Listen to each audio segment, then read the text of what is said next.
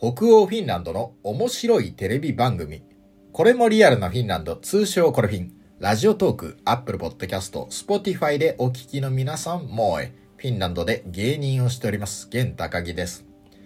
私はお笑いとかエンタメといったものに非常に興味がありまして、なのでフィンランドに暮らしていてもできる限りたくさんテレビ番組を見ているんですね。で、いろいろ面白いなと思う番組があるんですけれども、今回はその中の一つ、ウィースクプラという番組をご紹介しようと思います。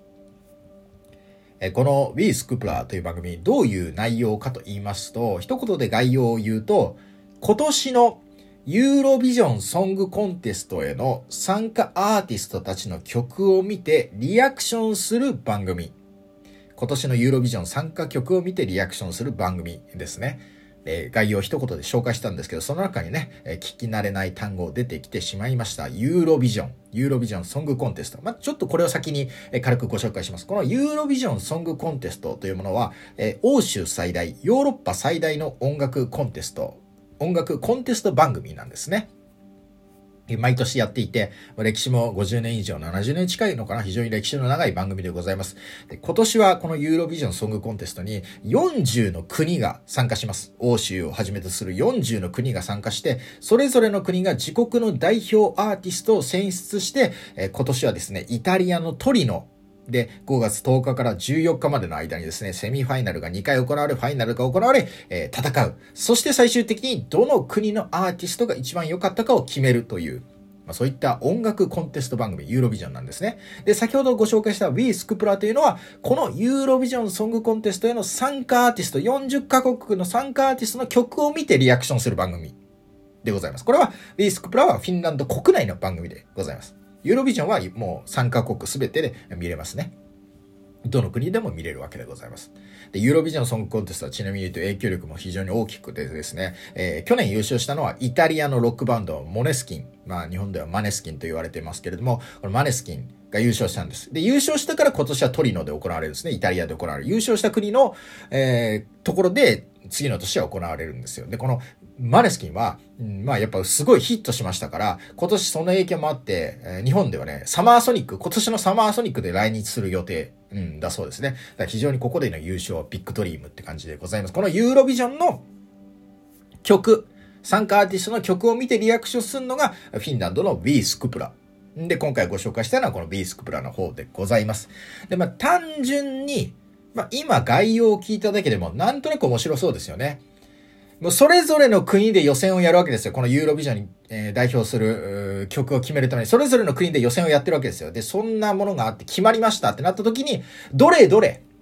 他の国はどんなアーティストなんじゃいってのを、フィンランドの中でそういう番組で見るんですね。リアクションするんですね。まあ、面白いですよね。自分が見て、その番組の中に出演してる出演者たちが見て、同じ意見を言うのか、違うことを言うのか、ああ、わかるわかる、そうだよねっていうことを言ってくれるのか、まあそんな感じで、まあ同じ共感できるという意味でも、まあ単純に面白い番組なんですが、それはもう一回見ればわかることなんですけれども、今回ご紹介していきたいのは、私実はこの w スクプラを見るのは2年目なんですよ。去年も見たんですね。去年のやつも見て今年で2年目になります。で、2年も見てくるとですね、だんだんいろんなノリが分かってくると言いますか、やっぱりお笑い、エンタメを楽しむにあたって、まあ、前情報、前知識、どういうストーリーがあるのか、どういうノリがあるのか、どういうキャラクターなのか、いろんな知識が事前にあればあるほど楽しめる要素が増えてくるっていうのは、まあ、これ、エンタメ、お笑い、何においても、まあ、当然のルールだと思うんですが、やっぱ B スクプラも、見るのは2年目ですか？ら、だんだんノリが分かってくるんですね。で、そういうところで発見したこととかいろいろビースクプラで見たことをちょっとご紹介しようと思います。まず一つ目はですね、ビースクプラを見てて気づいたことはですね、えー、サンマリノはやべえってことですね。サンマリノはやべえ。サンマリノというのは国でございます。聞いたことある人も多いでしょう。非常に小さな国。人口3万4千人の国でございます。面積で言うと、日本の八丈島とか、アメリカ、ニューヨークのマンハッタン島とかとほぼ同じ大きさ程度、非常に小さい国で人口3万4千人、このサンマリノもユーロビジョンに参加してるんですね。こんな小さい国なのに。当然、ドイツで、ドイツとかイタリアとかイギリスとかフランスとか、でかい国も参加してるんですよ。その40カ国のうちに肩を並べてるわけですよ。サンマリノは一つの国として自国の代表アーティストを選出して戦うんですよ。すごいじゃないですか。いいことじゃないですか。だけど、2年も見てるとわかるんですね。サンマリノはやべえ。なんでやべえかって。なんでやべえって気づいたかっていうと、去年、サンマリノは、自分たちの国の代表アーティストとして、まあ女性シンガーと、あとは一人ラッパーみたいなの、こうユニットだったんですけど、このラッパーっていうのが実は、なんかアメリカで、前にめっちゃヒットした曲を作ったことあるアメリカのラッパーかなんかなんですよ。で、このアメリカのラッパーかなんかをフィーチャリングみたいな感じで引き連れてきて、それでサンマリノの女性アーティストと抱き合わせて、で、戦、戦ったんですよ。で、そんなすごいアーティストを引き連れてきたにもかかわらず、全然結果は振るわなかったんですよ。まあ予選落ちだったかな？下手したら。準決勝、予選落ちみたいな。準決勝で落ちちゃったみたいな感じの。だからそのアメリカ、激有名あラッパーもなんか、会場で負けたの決まってすぐしょんぼりみたいな、なんか こんな連れてこられてるのに負けちゃったみたいな、しょんぼりみたいなのがあったわけですよ。で、それ、まあ別にその時だけは気づく、その時それだけじゃ気づかなかったですよ。うん、まあまあそういうこともあるだろうみたいな。まあサンマリのお金あんのかな？ラッパー連れてくるお金あんのかな？みたいな感じで。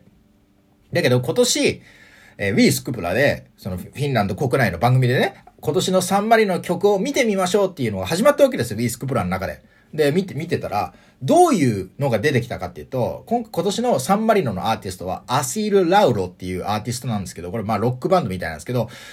見た目が完全に去年優勝したイタリアのモネスキンそっくりなんですよ。そっくりっていうかなんか、モネスキンって、まあ、言葉で形容するのはすごい難しいですけれども、非常にもうめちゃめちゃセクシーな感じがあるというか、その、アーティスト性がすごい、カリスマ性がすごいんですね。で、めちゃ、男性ボーカルなんですけど、めちゃくちゃ高いブーツを履いてたりとか、なんかメイクもしてたりとか、なんか結構妖艶でセクシーで、もうカリスマ性が溢れ出まくってる。もうめちゃめちゃかっこいいロックバンドなんですけど、今年のサンマリノのアシール・ラウロは、そのなんかモネスキンをコピーしたみたいなやつ。で、コピーしたみたいなやつ、プラス、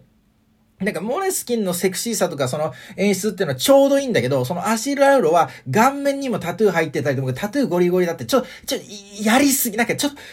ちょっと下品な。なんか、モネスキンは上品なんだけど、アシル・アウロまで来たらなんかちょっと、ちょっと下品だなみたいな感じがあるわけですよ。そういうのが出てきたんですよ。で、しかもなんか紐解いてみたら、実はそれ、イタリアのアーティストらしいんですよね。なんかその、その、サンマリノの国内でやったやつにイタリアのやつ連れてきて、で、なんか、その、イタリアのモレスキンみたいなコピーのやつを、なんか決勝で戦わせてるみたいな。なんか代表にしてるみたいな。ことやってるんですよ。で、それ見て、ちょ、やべ、ちょ、ちょ、やべえな、みたいな思ったわけですね。で、まあ、それだけだったら別にビースクプラ見てなくても、あの、サンマリノのやつ見ればわかるんですけど、そのビースクプラは、その出演者がそれ見てコメントするんですよ。コメントが面白かったんですよ、結構。フィンランド人ですね。まあ、スウェーデン系フィンランド人のベンヤミン・ペルトネンっていう方がいて、ベンヤミンっていう名前でアーティスト、歌手やってるんですけど、この人が、結構面白かったんですね。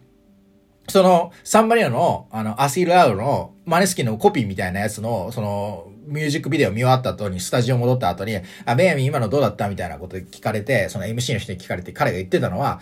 いや、なんかその、こ、これは、あの、トックマンに、トックマンにバージョンのマネスキンだな、みたいな。で、このトックマンにっていうのは、フィンランドにある、ちょっとこう、激安、激安店なんですよね。なんか、ちょっとクオリティ高いわけじゃないけど安いみたいな。まあ、スーパーみたいな。安いスーパーみたいな感じなんですよ。スーパーとか日用品とかいろいろ置いてある。で、そのトックマンに、トックマンにバージョンのマネスキンじゃん、みたいな。で、俺トックマンにわかりますから。その安くて。安いんですよ。安いんですけど、確かにクオリティはちょっと低い、低いっていうかなんかまあ、安っぽいよなって感じもしますから、トックマンにバージョンのマネスキンじゃんって言ってるのは、おもろって思ったんですよ。で、こういうのもやっぱり、トックマに知ってなきゃいけない。えー、サンマリノのノリを知ってなきゃいけない。で、サンマリノがディスられても、なんか毎年こんなことやってる国なんだなっていうのがなんとなく分かってると、こう、がっつりディスってても、まあ、なんかひ、引いちゃわないみたいな。面白いなと思ったんですよね。で、この、ウェンヤミンがね、面白いコメント他にもしてたんですよね。なんかコメントが常に面白かったんですよ、この彼は。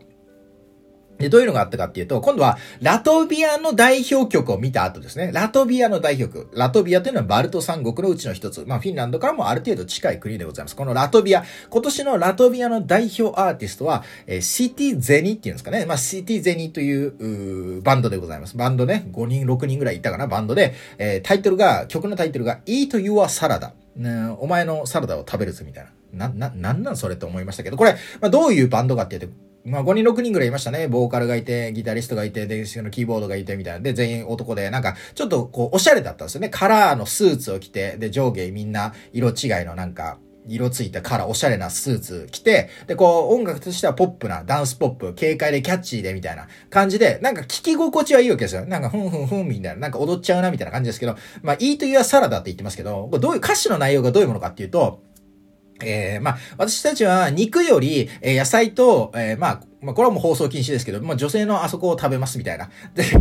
肉より野菜と女性のあそこを食べますみたいな歌なんですよ。それを、なんか、ダンスポップで軽快にキャッチでやってんだけど、まあ、ひどい歌詞なんですよ。で、あまりにも、あの、原曲の歌詞はもう、もろ言ってんすけど、それはちょっとさすがに、ユーロビジョンにはそぐわないってことで、あの、実際ユーロビジョンに出るときはちょっとなんか、もじった、まあ、なんか違う、違う言い方してるけど、でもそういう意味みたいな。肉より野菜と女性のあれを食べますみたいに言ってる。あそこを食べますみたいに言ってるのが、あったわけですよ。ラトビアの曲だったわけです。で、あの、カラーのスーツ着てね、おしゃれな感じなんですけど、で、これスタジオに戻ってきまして、で、このスタジオで、あの、ベンジャミンがその評価を一番低くしてたんですよね。で、MC の人が言うわけですよ。なんでベンジャミン一番評価低いのって、さっきあったこういうダンスポップみたいなの来たらいいなと思ってたけど、ダンスポップだったけど、めっちゃ評価低いじゃんつって言ったら、ベンジャミンが言ったのが、まず何より一番ムカつくのが、今の俺の格好が、あの、このバンドのメンバーの一員みたいだってことなんだけどさ、って言ったわけですよ。で、ベンヤミンもなんか上下、なんか緑グリーンのスーツみたいな着てて、シャツですぐおしゃれだったんです。だけどそれが完全にそのシティゼニのメンバーの中にいても全くおかしくない格好だったんですね。で、それでコメント振られて、ま、ま、ま、まず何より一番ムカつくのが、俺が今めっちゃこのバンドのメンバーの一員みたいだってことなんだけどって言って めっちゃ下品なね、えー、歌詞だったんですけど。で、そういうのこと言っててね、面白いなと思いましたね。そんなの、ノリも見てね、分かったのが面白いなと思った次第でございます。ちなみに、今年のウクライナ代表の曲、カルシオオーケストラのステファニアという曲が非常にかっこいいので、そちらご覧になってみてください。YouTube チャンネルでね、ユーロビジョンの YouTube チャンネルでご覧になります。ということで、今回はフィンランドの面白いテレビ番組についてお話しさせていただきました。また次回別のトークテーマでお会いしましょう。それではさよなら。バイバーイ。